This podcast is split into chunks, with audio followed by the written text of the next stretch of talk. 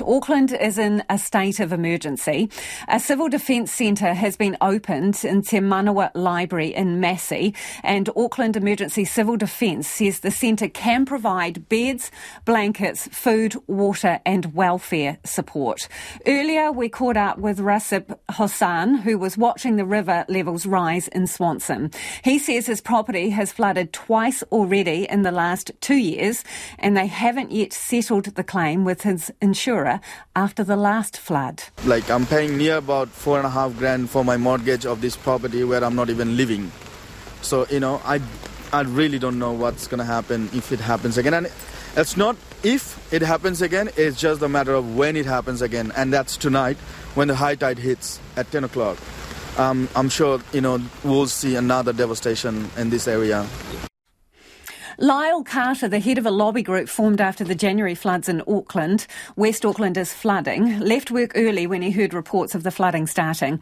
When RNZ caught up with him, he said locals are becoming, ex- becoming experienced at dealing with floods. Oh, we've got the action, uh, you know, the um, escape plan um, down to the T. You know, we've had many times to practice it, but I think um, going forward, our community and the rest of Auckland that are experiencing flooding need to have um, assurances and trust in our local uh, and local and central government that they've got a plan to um, help keep us safe and secure going forward.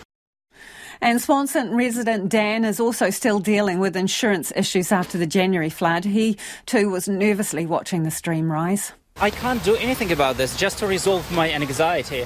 Um, yeah, because last time uh, the what happened, rain stopped but the uh, river level uh, continued to rise. Mm. So and we were quite relaxed because no rain, but uh, we were affected so much. Uh, there was major traffic congestion as many Aucklanders attempted to get home early on already flooded roads before the weather got any worse.